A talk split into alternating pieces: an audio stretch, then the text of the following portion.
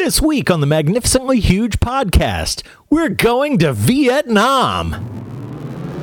Welcome to the Magnificently Huge Podcast with your hosts, Eric Reed, Brian Kruger, and Chris Ryerson.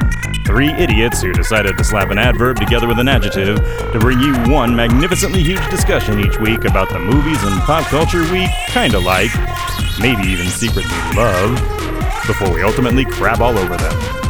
We're not here to save the world, we're just here to make it weirder, one podcast at a time. This is Magnificently Huge.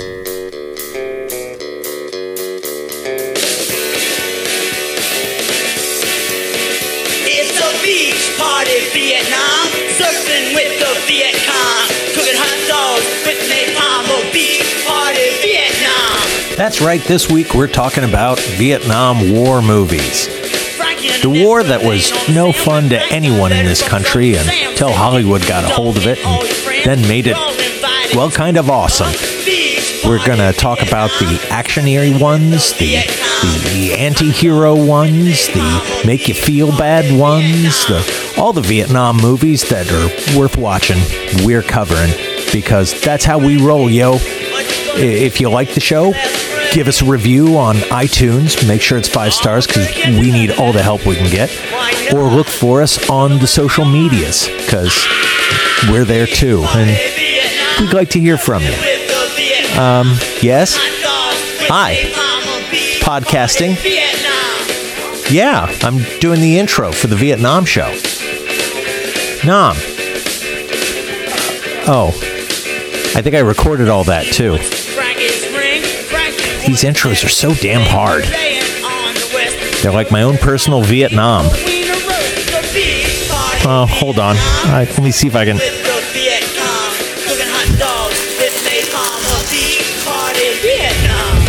How do I turn this off?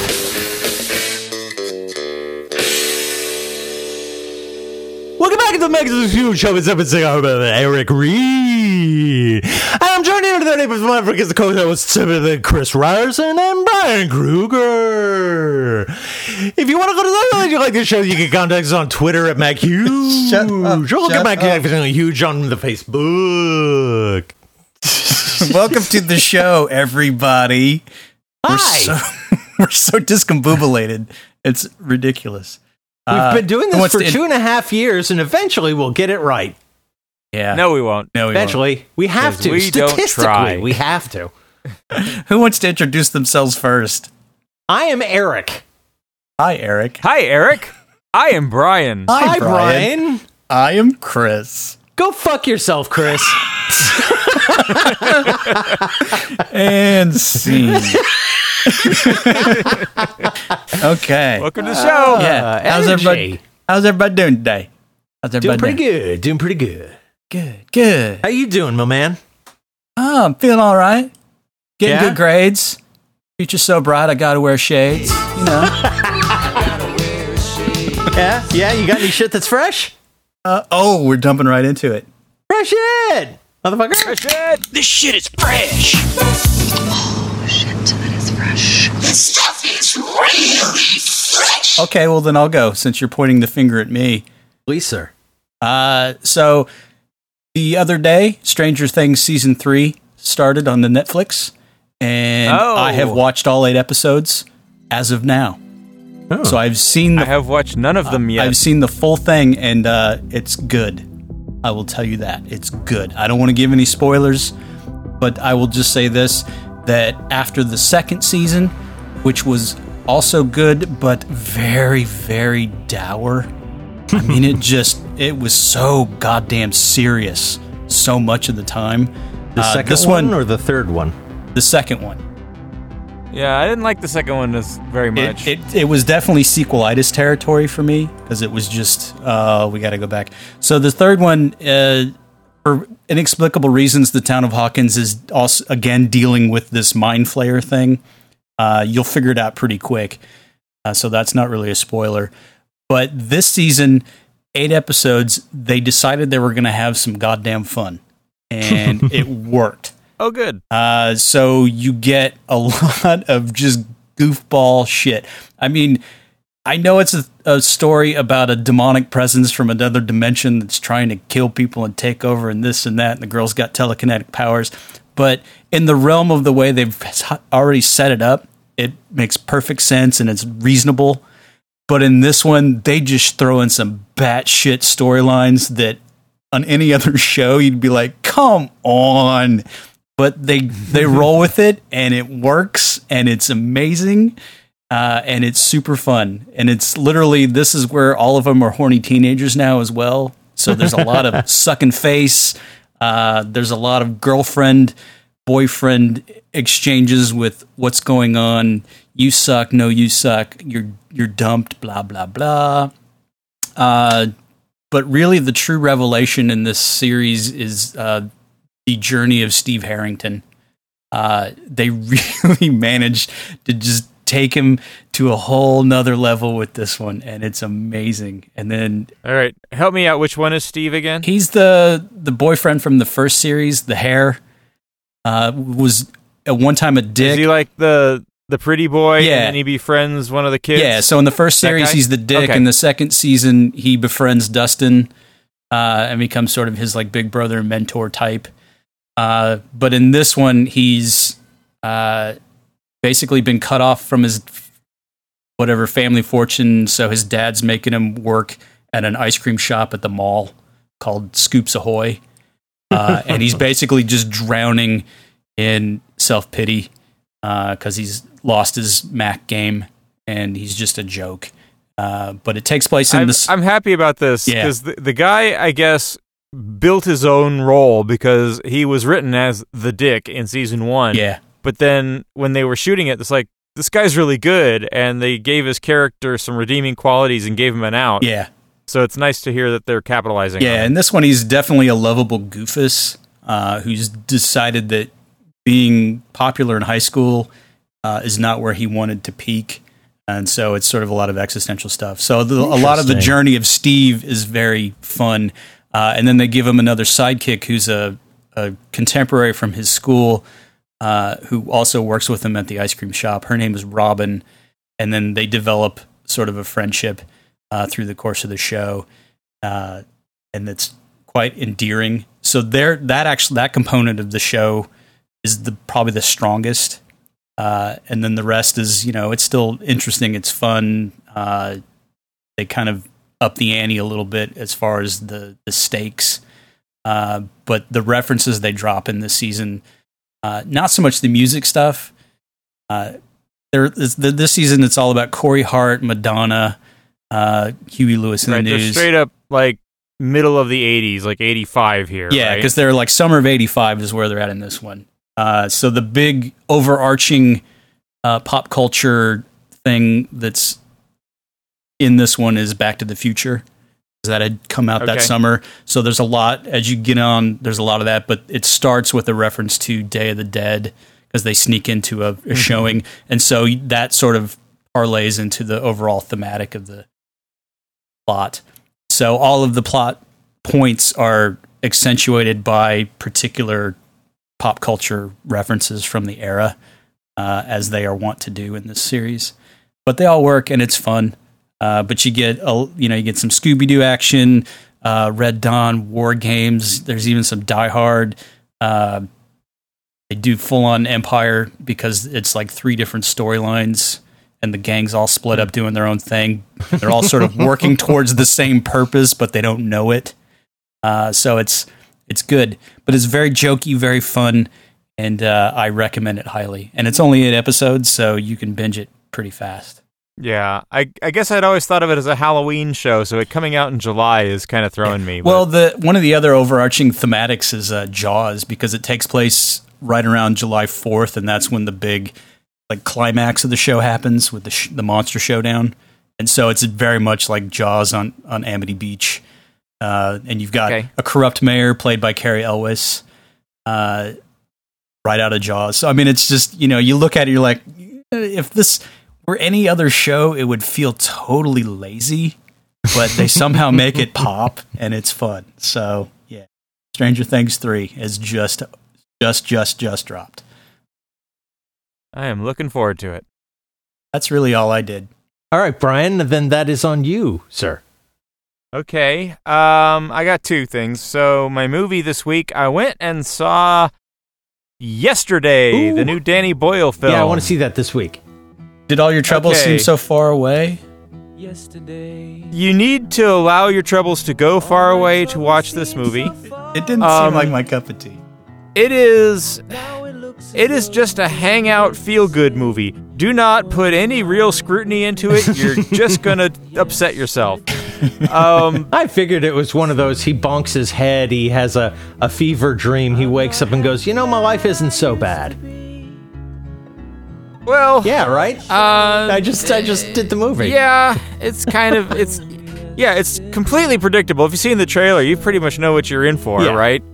Um, so it's this guy, Himesh Patel, who is super charismatic, uh, playing off of Lily James, who is also super charismatic. And so there's these, they're this, uh, you know, will they, won't they couple, um, that, that really carries this, this absurd premise.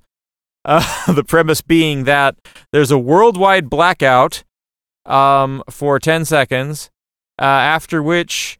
Our our hero comes back, and he's the only person who can remember the songs of the Beatles, or is he? Okay. Um, well, let me stop you right there and ask a very pertinent question, because it's what I thought of when I saw the premise. Is he? Uh-huh. Do all of the Beatles albums ever made also disappear off the fucking planet? Yeah, no one has heard any of these songs. In the preview, he does a Google search for the Beatles, and all it shows him are bugs. Yeah. Okay. And... I won't spoil it for Eric, but the Beatles aren't the only thing that went away. So there's some other stuff that went away, too. Uh, of course, Oasis is one of them, but that's, oh, you know, good. That's in the trailer. Okay. Does anyone how could you have Oasis blow? Without the Beatles? Yeah. I mean... But they're the only band that, that listened to the Beatles and were influenced by the Beatles, apparently. You know, because yeah. everything else still exists. Oh, but, I get it. Uh, they can't exist because they didn't have Beatles to rip off. Yeah. Yeah. Got it. Yeah. So anyway, um, yeah, it's fun. It's frothy. It's it's brainless. Uh, but you know, it's cute. It's fun. Yeah, because so much Danny Boyle is usually so uh, dense. You know, it's yeah. like whether it's a good ending or a bad ending, you just walk out of there going, oh. Well, and most of his stuff is really super bleak. On yeah. most levels too, like Trainspotting, which I love, but that's just that's a super dark comedy, and unless you're in the mood for it, it's gonna wallop you across the head. But I mean, even Slumdog ends happily, but by the end of it, I'm like, oh my god, how many days was I in that theater? I loved it, but Jesus Christ, it's just no, very this, dense. This is this is not that at all. This is just a straightforward poppy movie. Um. There's one great cameo towards the end. You'll know it when you see it. And um, oh, I got to say, it's, I'm not going to tell yeah. you who it is okay. or what it's about. Yeah, they've don't, exhumed John um, Lennon. Don't and do they that. Prop him up. I, I just, yeah, the, oh, that the, would be hot if they dug it, up the dead ones. Movie, yeah. This movie contains probably the the best rendition of the song Help I've ever heard. Um, yeah, that, where the char- the character is actually feeling the... the uh, you know, the expression of the song lyrics, and he's, like, playing it live, and he's, like, screaming at the audience. He's like, please help me! And yeah, it works. That was that was the other thing. I was I was hoping to hear some cool Beatles covers. The Vegas show Love, while, you know, it's either neither here nor there, it's it's got some neat mixes of Beatles songs, at least. I figured at least the music's got to be good, is it? It is. I mean, it's... It's largely stripped down. It's like a dude and a guitar, basically, most of the time, mm-hmm. or a piano. So it's um, like a busker. Yeah, kind of. Anyway, yeah, it's fun. Cool. Check it out. So if there's no memory of the Beatles, that means that the Ruddles will have never existed. Yep, there's going to be no Ruddles and in this that movie. And no that makes me sad. Yeah. That makes me sad. Well, maybe so, they did, They did like, uh, maybe Rutland Tonight did a thing on the Rolling Stones. Maybe. I'd like uh, I'd like to know. think that somehow the Monkees were the biggest band in history in this movie's universe. I'm but... sure they do too. And they also so my... exhumed the dead one there. Mm. Okay. So for my other fresh shit, um, I've started watching, I finally got around to, I've watched the first four or so episodes of Star Trek Discovery. Ah, okay, good. Tell me what you thought. Hmm. Or okay, what you're thinking, so, rather. You say you're about four episodes in of season yeah, one? Yeah. Yeah, so I I came to this show reluctantly. Everything about it was rubbing me the wrong way. Right? Um, so it's set in so it's set in the Prime timeline. It's not in the timeline of the new J J Abrams Kelvin timeline. Right. And it's a prequel to the original series, but not a prequel to the Scott Bakula Enterprise show, I guess. Yeah. Well, you remember like a year ago, I had actually, it was my fresh shit, and I had said that there's all sorts of weird technology holes, yeah. like like shit yeah. that, that exists and shouldn't exist, and other shit that if that first pile of shit exists, should exist. Yeah. Like the hologramming and the, yeah. Yeah, so it, it, it kind of bugs on that level. Um, and especially, so I'm not, I don't think I'm spoiling much given that I'm only on episode four and this is pretty well established. The thing about the Discovery is that it has this experimental drive that is biologically based and allows them to instantaneously jump anywhere in the known galaxy, which they'd better come up with a damn good reason why by the time of the Next Generation, nobody had perfected this thing. They do. As this show goes on, because fuck you. Yeah, they do. Okay. Um, do they have holodecks? It's, it's, they have holograms yeah. that are like across subspace, but I, I can deal with that. They had the, the screens, you know, across subspace, so yeah, I could see that they would project holograms. I'm I'm willing to kind of forgive that stuff. They are doing a better job of it than I thought they were. Um, it's a very, it's a very non-Roddenberry yeah. show. Roddenberry oh, yeah. would have hated this thing. I, you know what? I maybe or maybe not. You got to watch it to the end, and then let's talk again. I, I tell you, okay. This thing takes you for a ride, and I think you will enjoy. As See, as two people who used to geek the fuck out on Star Trek all the time, it does a lot of the things we used to always say. God, I wish they'd do this. I'm look. I'm I'm hopeful at this point. Roddenberry would have hated it because Roddenberry's whole deal was that humanity had gotten over their petty differences and there was no conflict between the Starfleet people. Yeah. And boy, is that not the case on this show. There's all kinds of conflict between the Starfleet people well, in Discovery. Yeah. Well, I'll just say that, you know, that's okay because Gene Roddenberry was a cunt. Gene Kuhn would have loved this. And he's the real reason Star Trek is awesome. Nicholas Meyer's involved in this show in some capacity. Yeah, and so, uh, Bryan Singer. Huh. Well. And then they uh, the other thing about this show I gotta say is the Klingon geeks have better be like all over this show. Yeah. Because there is more spoken Klingon language in this show than there has been in all of Star Trek. By the end of the fourth episode, I'm sure they've had to rewrite the entire Klingon language just to accommodate this show. Yeah. So those those people who are out there speaking Klingon, they I have to assume they love this shit. And I, I even if even though it is Klingon, anytime there's a foreign language, I prefer it that you actually, you know, you, either you use the language or you yeah. you you do like Red October where you say, "Okay, we're speaking that language, but we're we're not going to speak in accents because that's goofy." Right. It, it, I, I like the pure dedication to they speak another language. Yeah, no, they go they go deep on the Klingon in this thing, so that's... I went deep on a Klingon once. It was not pretty. Oh, that didn't end well. Hey! This Eric, what about you? This isn't, you got any Kirk, this isn't a Kirk Star Trek. He didn't say he went balls deep on a Klingon. Okay? Yeah. Uh, okay, so uh, this week, I'm reading a book. Oh, God. Read a book! Read a book! Read a motherfucking book! Read a book! Read a book! Read a motherfucking book! Yeah, Chernobyl, A History of a Nuclear Catastrophe, because I've been waiting to get H B O so I could watch the miniseries, and I finally just said, fuck it, I, I want to I want to read it now. And I, the, the thing I'm getting from it is that the whole catastrophe, at every turn, everything that goes wrong, always has to do with communism. That they, they, they built it too cheap. They were afraid to take responsibility for things.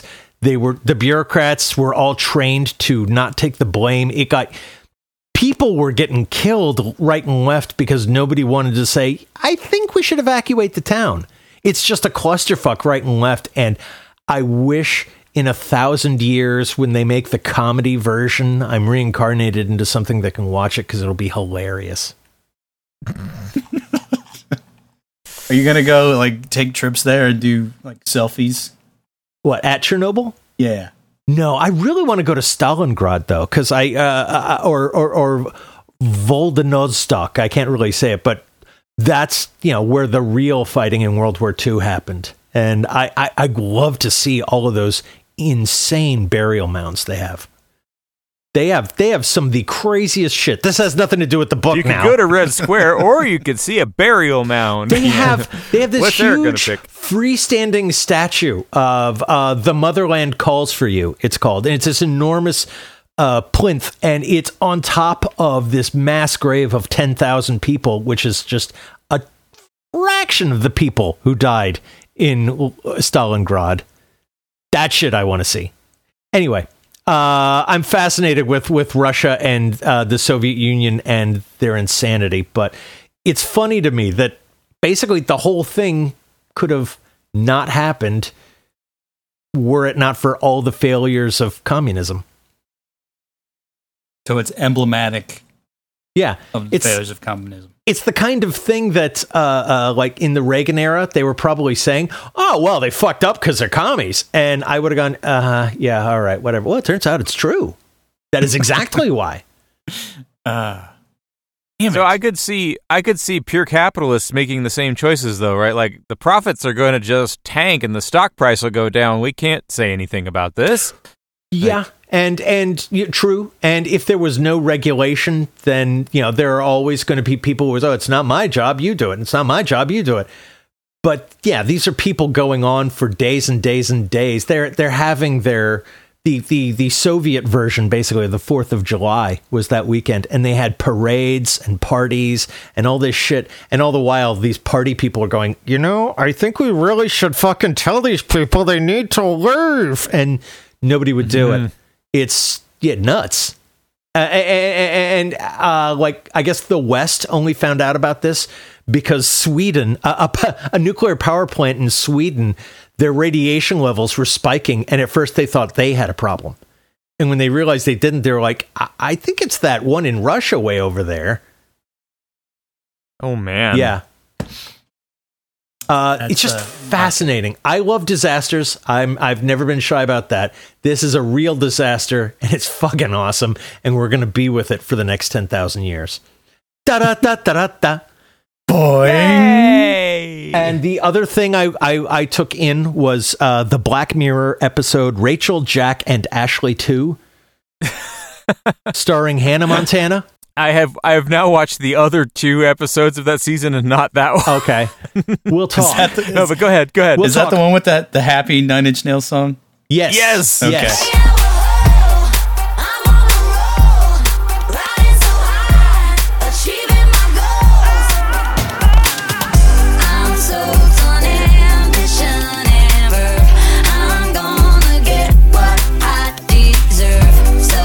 Which is listenable. I mean, because it's not her, it's it's obviously Trent Reznor, but I, I, I the, the episode itself is another sort of teen comedy, not unlike, you know, a, a, a an insect superhero movie we might have mentioned recently.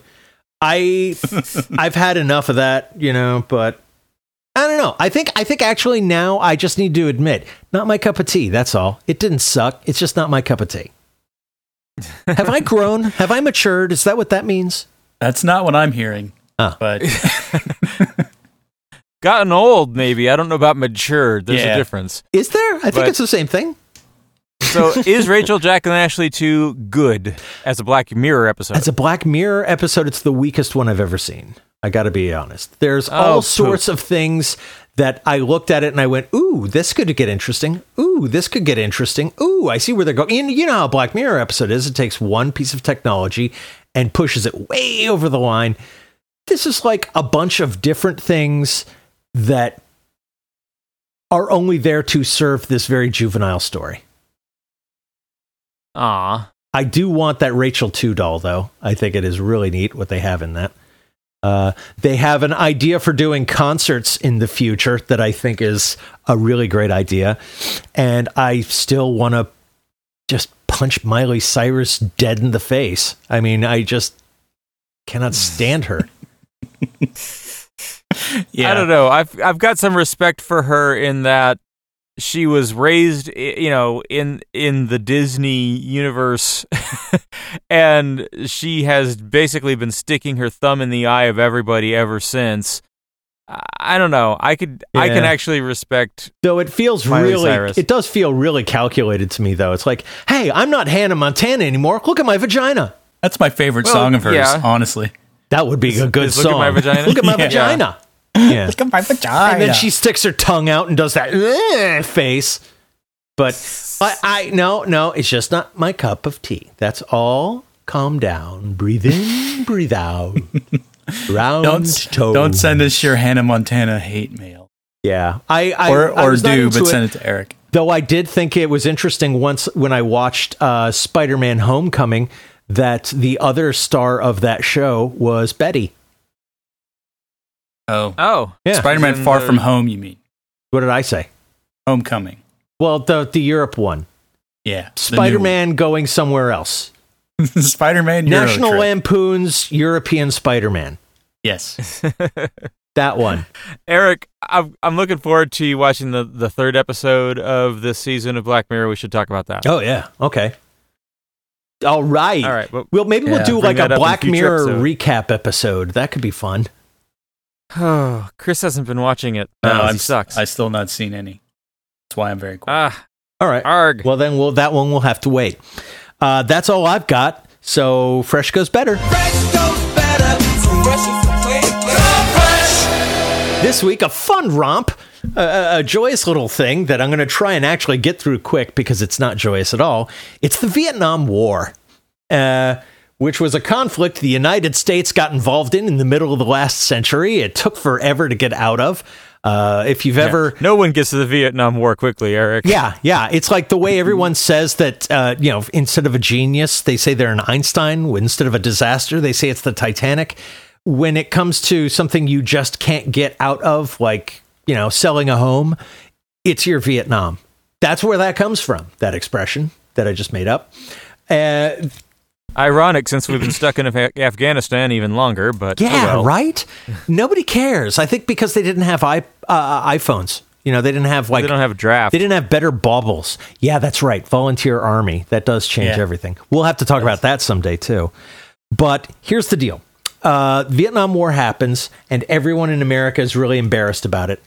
They don't want to make films about it. You rarely hear about it. Something like Taxi Driver happens, and you just have to guess that Bickle was in Vietnam. They don't out and say it because we're just living in shame for like ten years. And and then you've got Oliver Stone, who makes Platoon in nineteen eighty-six. And this kicks off the Vietnam movie as a genre. This is my thesis going here. And for the next several years, you get Vietnam genre movies. The, the, there's a, a, a like eleven of them that I counted up. One of them I don't really think of as a Vietnam movie. You want to hear the list? Well, I want to challenge your thesis. Okay. Yeah.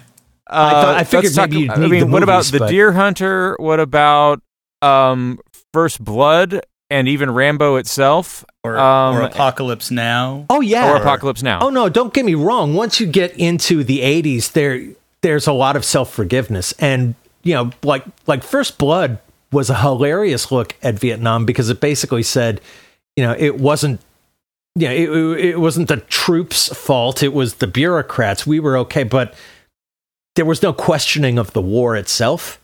You know, actually making films talking about the Vietnam experience didn't happen. It's like, like, that's why I brought up Taxi Driver. It's either jingoistic or it's hidden. So would, uh, like Coming Home, would that count? Oh, totally. Yeah. Okay. No, I'm just saying, like, I didn't, I, I, I guess as a genre, like, you know, like a Western, I don't think it happened until, uh, you know, Platoon happened, because once Platoon hit, you just get this string of Vietnam movies all trying to be more meaningful than the last. Yeah. You know what I mean? Well, yeah, and of course, Missing in Action was the most meaningful, yeah. I think. Well, I think, you know, if you're going to go Missing in Action, then really the crown jewel of that series is the second one, where he's actually in Vietnam as a P O W, do you know, escaping. It's the do, prequel. Yeah, do you know they made those out of sequence? That uh, Mission in, uh, Missing in Action two was supposed to be the first one, and they made it, and they were like, this is shit. And so they, they went and made Missing in Action. and, and it was then, inexplicably a hit. Yeah, and they said, oh, really? Well, shit, we've got a sequel already, and they did. Vietnam, nineteen eighty-four. Chuck Norris frees the Americans. Missing in Action. Now, the secret of his rage can be revealed. Missing in Action two. The beginning. Yeah. All right, so we distracted Eric. What, what's your list? You have a list of the genre. Yeah. Um, okay, so this is, like, very quickly. It's Platoon, and then the next year you had Gardens of Stone, Full Metal Jacket, and Hamburger Hill, right? Gardens of Stone, utterly forgettable, but Full Metal Jacket and Hamburger Hill are kind of the big three. Then you have Good Morning Vietnam the same year, which I don't think really is a Vietnam movie. We can get to that. Bat twenty-one, The Hilarious Casualties of War. Did either of you see that one? I haven't seen it in With years. With Michael J. Fox and Sean Penn. And Sean yeah. Penn is Sean Penning the shit out of it. And Michael J. Fox is trying to Sean Penn, and it is fucking hilarious. We ain't supposed to be doing this. Everybody else is up for this. This is kidnapping, and it's us. Yeah, what I remember that one is basically uh, he's... Michael P. or uh, Alex B. Keaton in Nam. I mean, yeah. it's just that's sort of that vibe. He's very yeah. grating, and it's like you're not the right protagonist for this vehicle. And there's all sorts all. of points in that film where he starts swearing at the bad guys with such perfect Alex P. Keaton diction that it's just a scream. Yeah, yeah. That's a that's a low point for De Palma, right? And then. That same year, Born on the Fourth of July, which oh, I think is sort of Christ. the that I think that was sort of Oliver Stone's way of saying, okay, now I've opened the door, now I'm closing it. You know, we're gonna we're gonna we're gonna have a Vietnam movie, but it's gonna be about the after effects, and let's let's cut this shit now. I, I thought that was Tom Cruise wants an Oscar. Yeah, well, it thought, seriously yeah. was like back in the day when Tom Cruise is very calculated about the projects, and well, that yeah, one was I, totally I, designed to, hey, I'm going to get this fucking Oscar. I wanted to be a good American. I wanted to serve my country. I couldn't wait to fight my first war. I'm not questioning, you know, Tom Cruise's uh, reasoning. I'm just saying yeah. the... In, in terms of the genre, that's that's that's Ollie Stone trying to basically put a cap on it. Yeah, Unfortunately, which, he didn't do it in time, because that is then followed by Flight of the Intruder and Air America, uh, which are like Flight of the Intruder. laughably horrible. Yeah, wasn't uh, that was that that was Milius, right? Flight of the Intruder. Milius was Flight of the Intruder. Air America. Okay. Who knows? That was. Uh, but that was John's, that was. Uh, Spottiswoode, Roger Spottiswoode, yeah, yeah, yeah, that guy. Because that's that's the one with uh, Robert Downey Junior and Mel Gibson as the C I A pilots in Cambodia, right? Yeah, the Laos the gang of misfits who fly yeah. drugs for the C I A or whatever. That was yeah, like Good Morning Vietnam is kind of a weird beast because it's comedy but drama, but it sort of opened the door. But you don't see a lot of Vietnam movie. War movie comedies, and Air America was one of yeah. the weird beasts. Yeah, I, I and and and and I don't. Well, I, I mentioned this when I was talking about it last week, but anybody noticed that Good Morning Vietnam had its entire structure stolen for Howard Stern's Private Parts? That it does basically the same thing. I know how to do radio, and you don't know a fucking thing. Well, you you better you know get under heel, mister. Well, I won't. And what do you uh, think about them beans? You know, yikes. It's the exact same movie. I've never actually seen Private Parts, but I'll take your word. Okay, it is. So I don't think Howard Stern is above ripping off a popular movie. No. He's probably like, yeah, sure, we'll just call it Good Morning, Show Me Your Tits. Or Ivan Reitman. Let's face it, it's really Ivan Reitman's fault. Howard Stern was just, you know, there. Yeah. Fucking Ivan Reitman. But anyway, yeah, so those are like the the standard sort of era Vietnam films when people think of that. But yeah. I, I, I, I, I, as you say, those aren't the only ones. And there are better films. There are more interesting films. Oh, I put I together like, my own top ten list, but I'm willing to just discuss before well, we get I'm, to that. Uh, I'm interested in the genre itself, Vietnam War movies, uh, through the lens of when the movies themselves were made. Yeah. Okay. Because in the beginning of the genre, and basically let's call, I don't know, say the Green Berets, but with John Wayne, let's call that Ground Zero. Okay. Fighting soldiers from the sky. John Wayne! Because uh, it was really the first one to sort of tackle it. They were sort of approaching it from all of like the World War Two flavor propaganda yeah. films where it's, you know, the gung-ho heroes and hey, everybody's the good guy from America kind of thing. That's, and they didn't really muddy the waters too much. What's and interesting just, What's interesting about that film is that uh, it was a big hit when it came out because yeah. we weren't heavy into Vietnam yet and everyone at home just wanted to know what the fuck was going on there. What does it look like? Yeah. What do the people look like? They We had no information on Vietnam at all. So I, I think yeah. It, yeah, it did well just because it gave some, even if it was spotty information. Unfortunately, it was also John Wayne, you know, well, blasting yeah, his it, right wing dick all over the country. Yeah, it's a super jingoistic movie, yeah. uh, but it definitely follows that World War Two template. Yeah, and even Korean War, uh, the movies were very, you know, hey, uh, but it was really before it started to sink in that we so were as a as a Gen X person, the Korean War is indistinguishable from World War Two because of the way it was filmed. Basically, I'll give. I'll it's go just you one stories better. About it. I'll, yeah. film. I'll go it's you one better. Sequel. That George Takei I, is an Arvin sergeant in is a member. Yeah, he's an Arvin colonel in this yeah. movie. George Takei, a Japanese guy playing a Vietnam Vietnamese guy because yeah. you know weird eyes. That's what you do. Uh, that's a that's a John Wayne film. Yeah, yeah. But I like that. It's so you get these sort of traditional Hollywood war epics, uh, but they don't really fit. Uh, once people started to understand what a morass the Vietnam yeah. War was and how just fucked up it was on all levels. It's like, well, we're trying to stop communism, but we don't really know how we're going to do that. So we're just going to shock and awe them. But it was a non-traditional war, and we basically just could not yeah. zig and zag the way that we were we should have to, I guess, come out with whatever outcome we wanted. Now, that's why the Vietnam as a genre, mo- you know, film doesn't start till Platoon, because that's when people who actually fought in it start making movies. Yeah. Before that, it's it's a cash grab, or it's jingoism, or it's any number of things that have nothing to do with the actual war in Vietnam. Either we kicked ass, or we need a reason for Swamp Thing to happen, but none of it is actually about the war.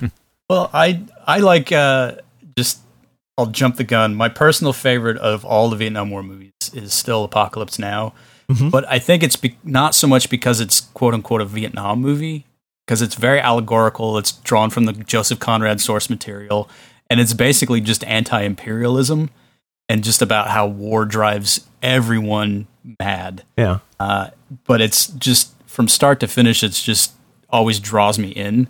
But it could easily be about any conflict, anywhere, yeah. at any time. Uh, so it's that one's sort of odd to me is a Vietnam quote unquote movie, because you could really translate it to anything. I, it's on my top ten list. It'll, you know, it, you know it, it is it is one of the best, yeah, Vietnam films easily, one of the best war films.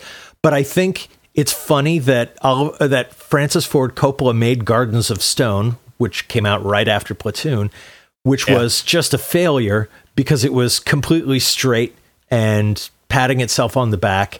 And, you know, there was just nothing there. There was the statement was like too easily made. Whereas Apocalypse yeah. Now, he goes straight to absurdism. I mean, so much yeah. of that is almost Buñuel, how weird it is. And you get just what the fuck he's trying to say. Well, I love that. Yeah, Apocalypse Now goes so insane that it. I have to admit, it kind of loses me in the back half, and mm-hmm. and maybe that's just I'm shallow and lame. I don't know. Well, but I think it's just it's it's a very dense film because he just basically progressively gets more and more fever dreamish about yeah. the whole thing. And so by the end, it's not supposed to really make a lick of sense because by that time they're just like, well, we're just, we're up the river and we're right. totally I, lost. Well, and that's the I thing. Always, it gets smaller and smaller. It yeah. stops being about the war and starts being about this dude. Yeah. yeah. And his I always read shit. It as, okay, we're starting with a completely rational, almost Hollywood film pre- uh, uh, sort of, not premise. Yeah, premise. Yeah. Your mission is to terminate the colonel's command. Terminate. Terminate. But you're going insane with him. And so by yeah. the end, you know, you're, you're as babbling fucked up as he is, so we can't tell a linear story anymore. Very obviously, he has gone insane. This is the end, my only friend, the end. Are you an assassin? I'm a soldier. Yeah. And so to me, it's maybe that's why it's, it's my favorite, because it seems... What I didn't experience Vietnam personally, obviously, uh, but it just seems like it has the most visceral impact as far as what the war was probably like for the soldiers over there. Uh, just, you know, giant bureaucratic nightmare. Uh, yeah. You're just stuck. So it's a good one. But it's no missing in action. I will just say that. that that is that is truly uh, the bar that we yeah. must clear. Yes. Yeah, I noticed that you didn't mention any of the Rambo films or Missing in Action. Basically, all of the all of the hey, can we go back and, and like win Vietnam yeah. now movies from the from the yeah. mid to late eighties didn't make the cut. The next time we meet, it'll be in Thailand with a special ops designate who haunts the operation. Sir, do we get to win this time? Well, that's that's because the subgenre. In, yeah, in my opinion, though, those are just war films like any other war film. I mean, they that film has been made for every conflict since we've been making films. Well, uh, I would that, I would argue, though, that they're prevalent in the eighties because it was uh, people trying to re-prosecute the Vietnam War for a win. I think that half of them were that because, you know, there's obviously people with a political uh, skin in the game. But at yeah. the same time, there's also people who actually fought in the fucker who were wa- wanting to say, look, I have my own story. This is the real shit. This yeah. is what happened. Uh, one, it happened before the Vietnam War, so mm, doesn't real isn't really a Vietnam movie, but they remade it in nineteen seventy-nine, so that one kind of is. All's Quiet on the Western Front. That was uh, a guy who fought in World War One, who wrote a book basically saying, okay, I got lied to when I was a kid because all the old people in my town told me how, you know, completely bitching going to war is. It's not, and here's why. You know, it, it, it's it's the real deal. It's not trying to play up war. It's just basically saying I had a bunch of friends and all of them are in the ground now because of this shit. And that was the first time we got that with films, really. I would just like to point out that Eric is the sort of person who uses the word bitchin' naturally, without it being a reference to anything or ironic yeah. or anything else. Like, he's having a serious conversation about the Vietnam War and just just tosses a bitchin' in there, you know. War is bitchin'. Yeah. I well, mean, yeah, there is a there is a certain amount of of of facetiousness to my use yeah. of bitchin' in this. No, I love well, it. Well, let's uh, let's explore this subgenre very quickly because okay. it's a very impactful portion of the eighties. I mean, there's a lot of these movies. Yeah. Um, but so and I Brian, think, you th- I do. Let me just say though, I think it does fall apart eventually, uh, you know, with these other movies because they spend, there are so many films that come out that are bent on being self-important about, you know, wringing their hands over this war. It's like, by the end of it, it's like, yeah, we get it. Shitty deal. You know, we we treated the, the guys who came back like like assholes. Cut it yeah. out. We get it. You know, well, you can only the, do uh, it so many times. Of the let's win this thing again genre then. So, Brian, what, what would you say is your favorite? Was, was it Rambo? That was oh, one of the first ones that came out of your favorite, your lips. Huh? Yeah, no, it was the one I could remember. I don't know that so, I have a favorite. Well, let's, well, let's run through some. So, Uncommon Valor uh-huh. uh, was earlier. That's Gene Hackman. Really boring. Uh, and, I mean, it, yeah, I remember it being great, but it's so dry. Yeah, it's basically it's uh, the Dirty Dozen, but they just go to Vietnam to Next. get his son, and it's an early Patrick Swayze, so whatever. Uh, and then you got Missing in Action. Uh, I think I caught out, that on cable, maybe. Yeah. Oh my God. I watched it recently just for shits and giggles, and it is so laughably awful. Yeah. I don't understand how, how, how it made, like the money Not shot only- was basically uh, like Chuck Norris jumping out of the river with the M sixty and ta ta ta ta ta ta ta ta ta with the water yeah, like dripping yeah. off of his just incredibly hairy torso. It's just like, what the hell? I think with those but movies, that, that, you almost I, you almost have to redefine success. It's like, are they yeah. supposed to be so bad they're good, or is there actually one in there that's supposed to be good? Because yeah. Yeah, oh yeah, and the the Golden Globus, you know, the Cannon Group, they they had such success with that franchise. Don't forget David Carradine in P O W, which oh, was God. nothing but a redressing of the exact same shit film.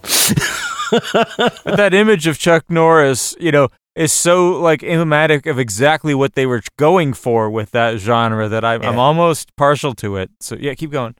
Well, I would say that Rambo First Blood Part Two is my favorite il- of this ilk, probably because it's just, they obviously threw a lot of cash at it, uh, and they go after the Russians. So they sort of conflate Reaganistic uh, politics with the idea of Vietnam and going back and getting our boys. Yeah. Uh, but it's just so over the top fucking ridiculous. I mean, James Cameron really outdid himself with the script on that thing, because it's just like, dude, I'm I don't even care. I'm coming for you. Yeah, Murdoch, I'm coming for you. But then it's like he grips the microphone, and then you see all of the veins in his enormous bicep just ripple out. It's so yeah. fetishistic. It's notice, just amazing. Do you notice, though, that the, the concept behind that film is that we actually could have won Vietnam. We were we were better than the Vietnamese. We were stronger. We had better shit. If it just wasn't for the bureaucrats, you know, if it just wasn't yeah, for those libtards yeah. fucking us in the ass again, we could have won this thing. Chris, I'd, I'd just like to point out that your your example of James Cameron's script was a shot of Stallone's bicep, so I'm assuming this was written in the script. It, pro- it probably is. As it appears. Honestly. Uh, that's just, it's the most indelible memory of the entire movie. No, I remember though, when it came, when it came out in eighty-five, uh, I went and saw it in the theater with my grandpa, who was a retired lieutenant colonel in the Army. And I could physically hear him rolling his eyes through the entire thing next to me. It was like, oh, I'm trying to enjoy myself. You know, I'm fourteen, just thinking, man, this is like blood and guts and war. And yeah, and I could just hear him just physically just, ah, uh, he just wanted out of the theater. But yeah. To his credit, he stayed. Uh, uh, so, yeah. Not realistic at all. I remember like what some scene of Rambo. Oh yeah, that's right. Rambo's running from the the napalm drop because, of course, yeah. and uh, he, he's running and he jumps off of this this this cliff face and like lands in a rice paddy, like no no a river, and the thing goes off and he's fine. And I remember as he's jumping off, thinking, how does he know how deep that river is? Because if that's like six inches, he's so very fucked. That would have been end of the movie. When he was like hiding in the wall of mud and the yeah. V C walks right past him, I didn't ask, how did he know the V C was going to walk right past him? I asked, which hand did the last covering of his body? exactly, exactly. Because something's still got to remain without yeah. any mud on it. Well, and that's the thing with these particular types of movies, it's it's they're the fantasy. It's like, we this is what should have happened, yeah uh but it didn't, because yeah. I mean, you know, if if you look at anything related to the history of the Vietnam War, I mean, the whole thing was just a clusterfuck from the start, uh and it really was just uh, a case a simplistic look, but a, a case of American exceptionalism just gone wrong. It's like, exactly. we can do anything because we've got all the money, we've got all the weapons, yeah. and we'll just win by sheer force of will. Yeah, and, and if we can't they, do that, we'll make a film where we did and make America great again. Yeah, and we'll call it Rambo. Yeah, back when your celebrity uh, president was taken seriously. Um, was he, though? Was he? Uh, uh, yeah, I actually maybe. put it to you, though, that First Blood is a legitimate Vietnam film. The second one is another one of these, you know, ass grinders that you're talking about of just... Yeah. gun porn. Yeah. Yeah.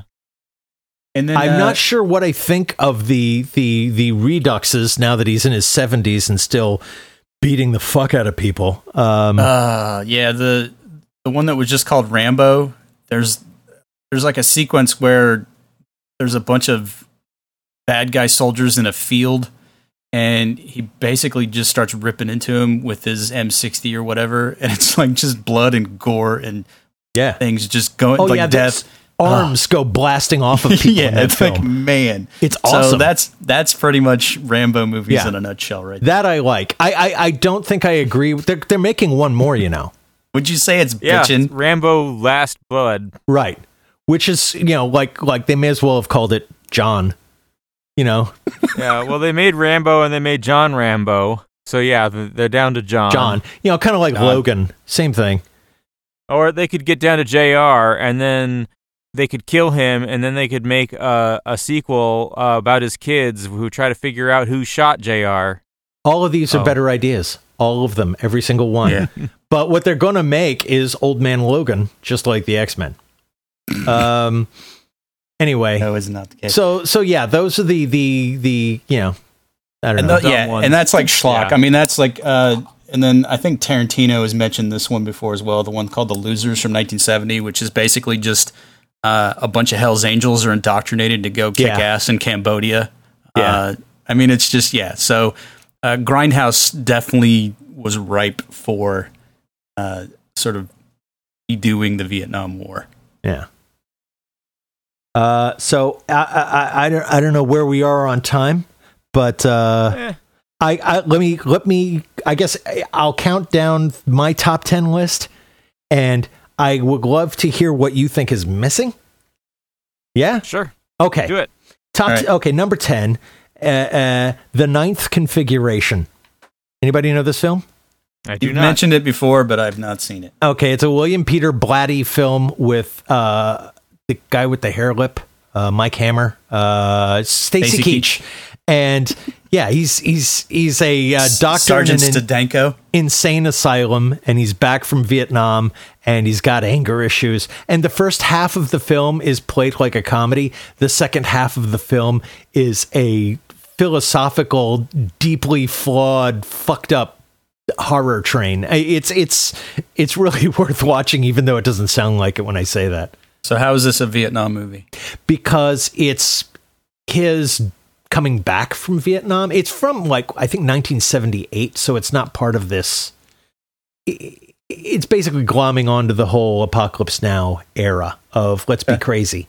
Gotcha. Uh, number nine, Johnny Got His Gun, which actually is set in World War One, but it's about the Vietnam War. It's Dalton Trumbo uh, writing about a kid whose arms and legs are blown off and his face is gone and he can't communicate, and they're just keeping him alive in a hospital bed, and he's fading in and out of reality. And so all of his dreams and memories are in color, and all the reality is in black and white.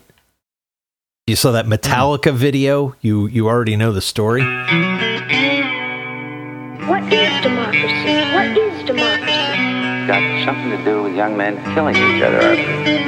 When it comes to my turn, will you want me to go? For democracy, any man would give his only begotten son. This song won. Metallica bought the rights to Johnny Got His Gun so they wouldn't have to keep paying licensing fees every time that video was played, which I think yeah. is funny. Fucking Metallica. It's cheaper to buy the movie than to... Yeah, yeah. exactly. Um, number eight, The Stuntman, which is, you know, uh, uh, uh, like okay. The Ninth Configuration, it's about... a guy coming back from Vietnam and dealing with it, but it's probably the closest I could find to an actual Vietnam comedy because it's funny as fuck. Yeah. Well, it's, it's, it's just another one where they're making a movie about World War One or something, right? Right.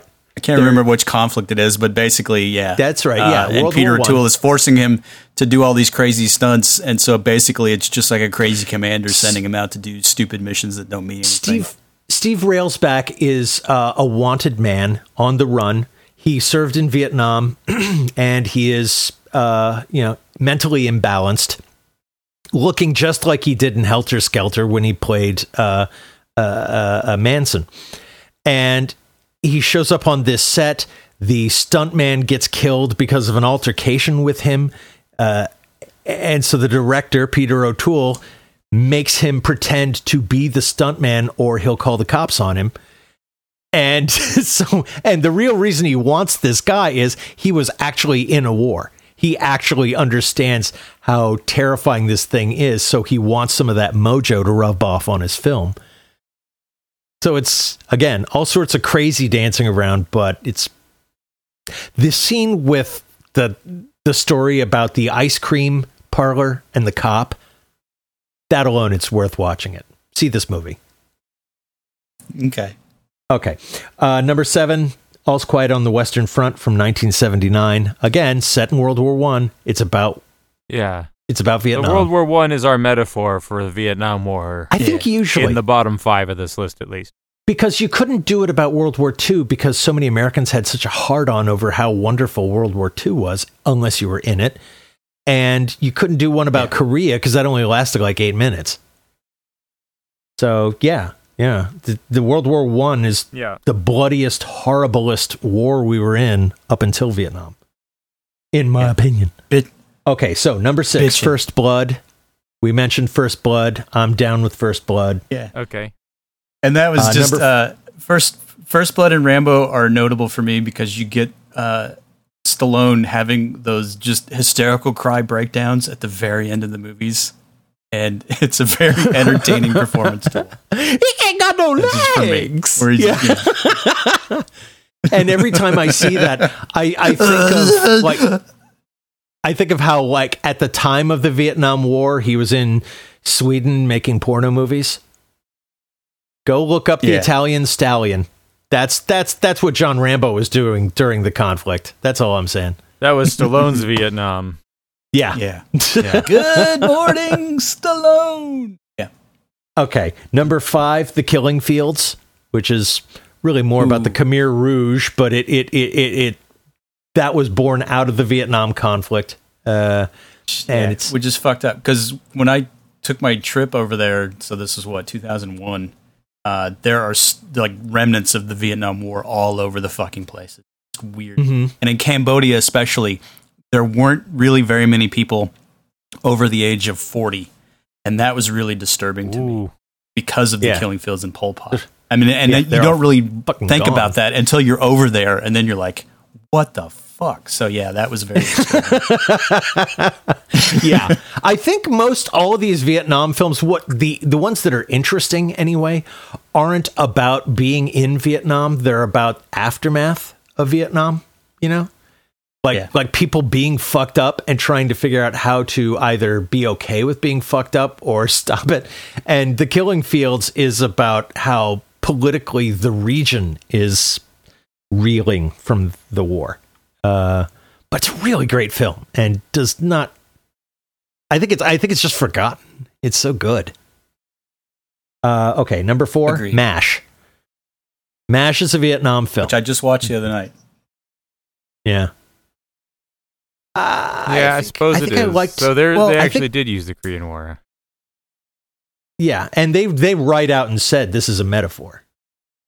I mean, when they were yeah. making it, when they were releasing it, they said, "Yeah, yeah, Korea, wink, wink," yeah. and, and other in Asian when you, wars. Yeah, yeah. No, it makes it, it works when you when you watch it and you have that context. Uh, you can you can totally see it. Yeah. Uh, I I never liked the film as much as everybody else did. I I, I thought it was kind of, I don't know, Altman-y.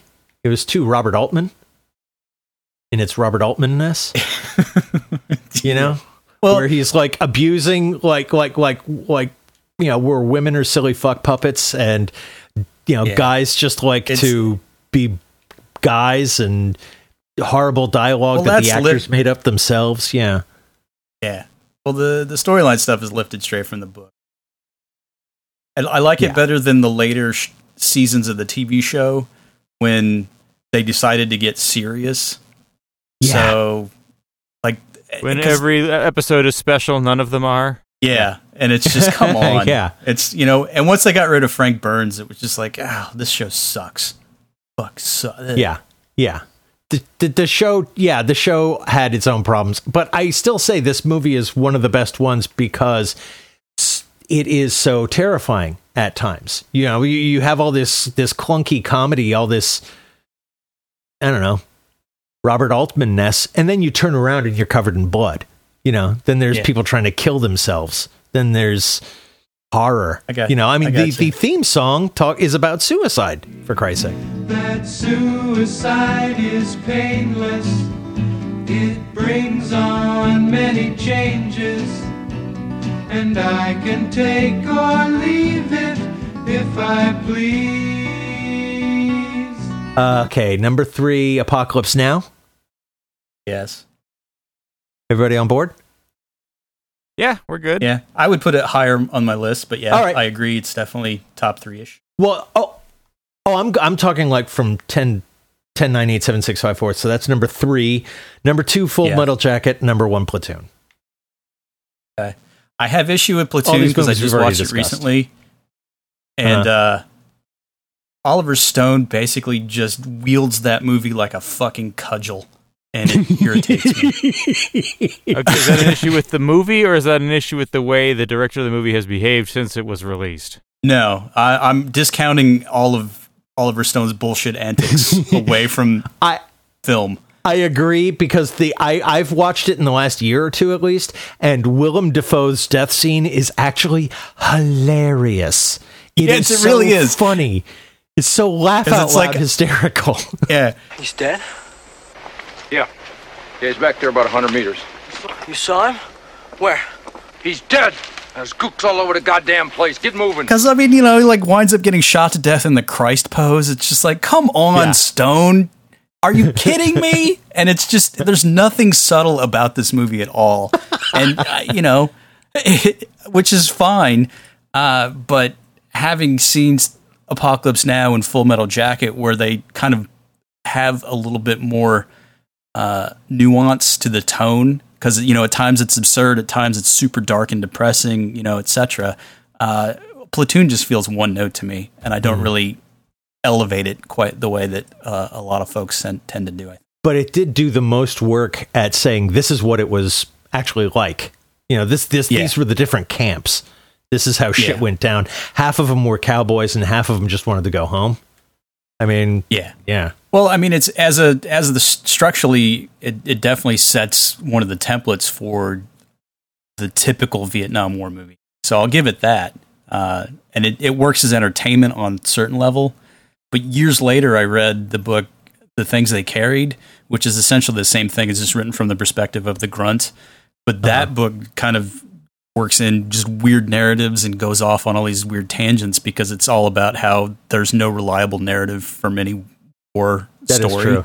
Yeah, that uh, I believe. And and so when you have experienced stuff like that through reading and, and movies and things, and then you watch Platoon again, you're like, well, this is the most unreliable narrator I've ever seen, and I don't believe any of this. So, well, you know. Then you have like Colonel Oliver North, who after seeing Platoon said, I don't know what Vietnam he went to. It wasn't like the Vietnam I went to. Exactly. And exactly. that's when you realize, well, yeah, you're both right. You know, yeah. you both had different eyeballs on the thing, but, you know, but, I mean, Oliver's the one with the camera. But that's Vietnam in a nutshell. I mean, people are, you can't really put your finger on any of it. But Full Metal Jacket, I will agree that uh, it got disparaged pretty hard when it first came out. Yeah. And a lot of critics called it Kubrick's worst movie. And I don't think they really, really? gave it. Yeah, they, I don't think they yeah. gave it a shot because he, he filmed it on sound stages and in in England. And so the whole thing has a very artificial look and feel to it.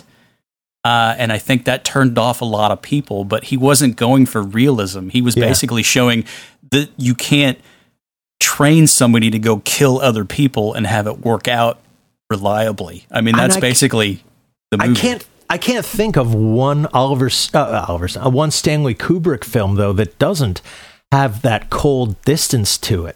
Yeah, I mean yeah, that, that's, that's his thing. Yeah, yeah, that's he's everything he does is going to have that look. He yeah. did um, uh, uh, Paths of Glory, and that was also similarly very soundstagey, very theatrical. Yeah, but it had the same point of the terror of war. Yeah, Well, I think yeah. what the the critics took exception with was just that it the the storyline and the structure is very uh, non-linear. Mm-hmm. Uh, because I think they get, I think people get hung up on the fact that it's basically a two-parter. So it's the boot camp and then it's yeah. the war. And when you get to the war, uh, Joker is a very different character than he was in that first half of the movie. And I, I think it gets a little bit disorienting if you're watching it for the first time. Uh, but everything yeah, no, that, that's fair. It's like, wait, I thought I was watching this other movie. Now yeah. what? Yeah. Yeah. yeah.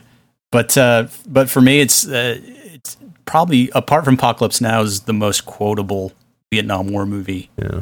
that I've seen. The only the uh, only complaint I remember, like, anyone making when that came out was, where the hell have you been?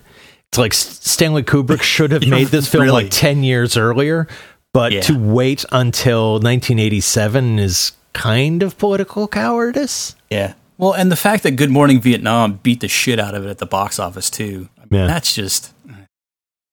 That's I mean, so good, very eighties. Yeah. yeah. I mean, Good Morning Vietnam is okay, but it is not.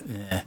I think all it has going for it is the fact that it, it uses the, the same soundtrack playbook that every yeah, Vietnam it's, filmmaker. It's, it's Vietnam, the ju- jukebox musical. Yeah, yeah basically. Is what that movie is. Uh, so, yeah, you got to get in all the, the hits. Is that the is that the one where after he's told by the communist spy that uh, uh you know you, who has that that that speech about, you don't know us, you don't know our people, you don't know anything about the I don't, I don't know what the hell you're doing here, and he yells, "This will not look good on my resume," like like and then they play Surfing Bird. Yeah and then yeah it's just like loaded with what yeah well yeah so I I would agree with uh, a good chunk of that list. You did leave off Operation Dumbo Drop. I and I take did. exception to that. I actually had a list of dishonorable mentions. Uh, that was one of them, but uh, I, I was going to say Tropic Thunder. That yeah, was, was actually going to be one of my picks. Yeah, yeah.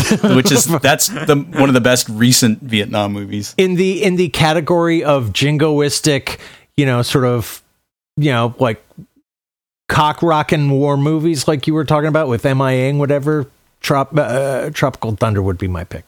Yeah, but I it in goes prepping for this. Hard. In prepping for this, I actually uh, found the trailer for Operation Dumbo Drop, and I had totally forgotten this movie. Ugh. Uh, and it's like Ray Liotta, uh, Dennis Leary, De- Dennis Leary, Danny Glover. Yeah, uh, it's like who, what yeah. is this? Yeah. And then it, basically, it's about them. And it based on a true story, I guess, but the like a platoon of army rangers have to transport an elephant to a village somewhere because it's it's basically it's the plot of Temple of Doom, uh, but repurposed as a Vietnam War Disney comedy. uh, it's just I just I sat there yeah. and just gobsmacked at what, what I was viewing, and it's like I cannot believe. And it came in like number sixty-seven for the year. Yeah. As far as box office, I I have a theory that they put that movie out solely so that no one would think that Saving Private Ryan was the dumbest fucking idea for a war movie of all time. Wait a minute, we're going to send out a platoon of guys to die to get one guy? Fuck yeah. him. That's what I say. Fuck him. Why is he better than me? No, no, no, no, no. Private Ryan can go fuck himself. I'm I'm staying in this hole.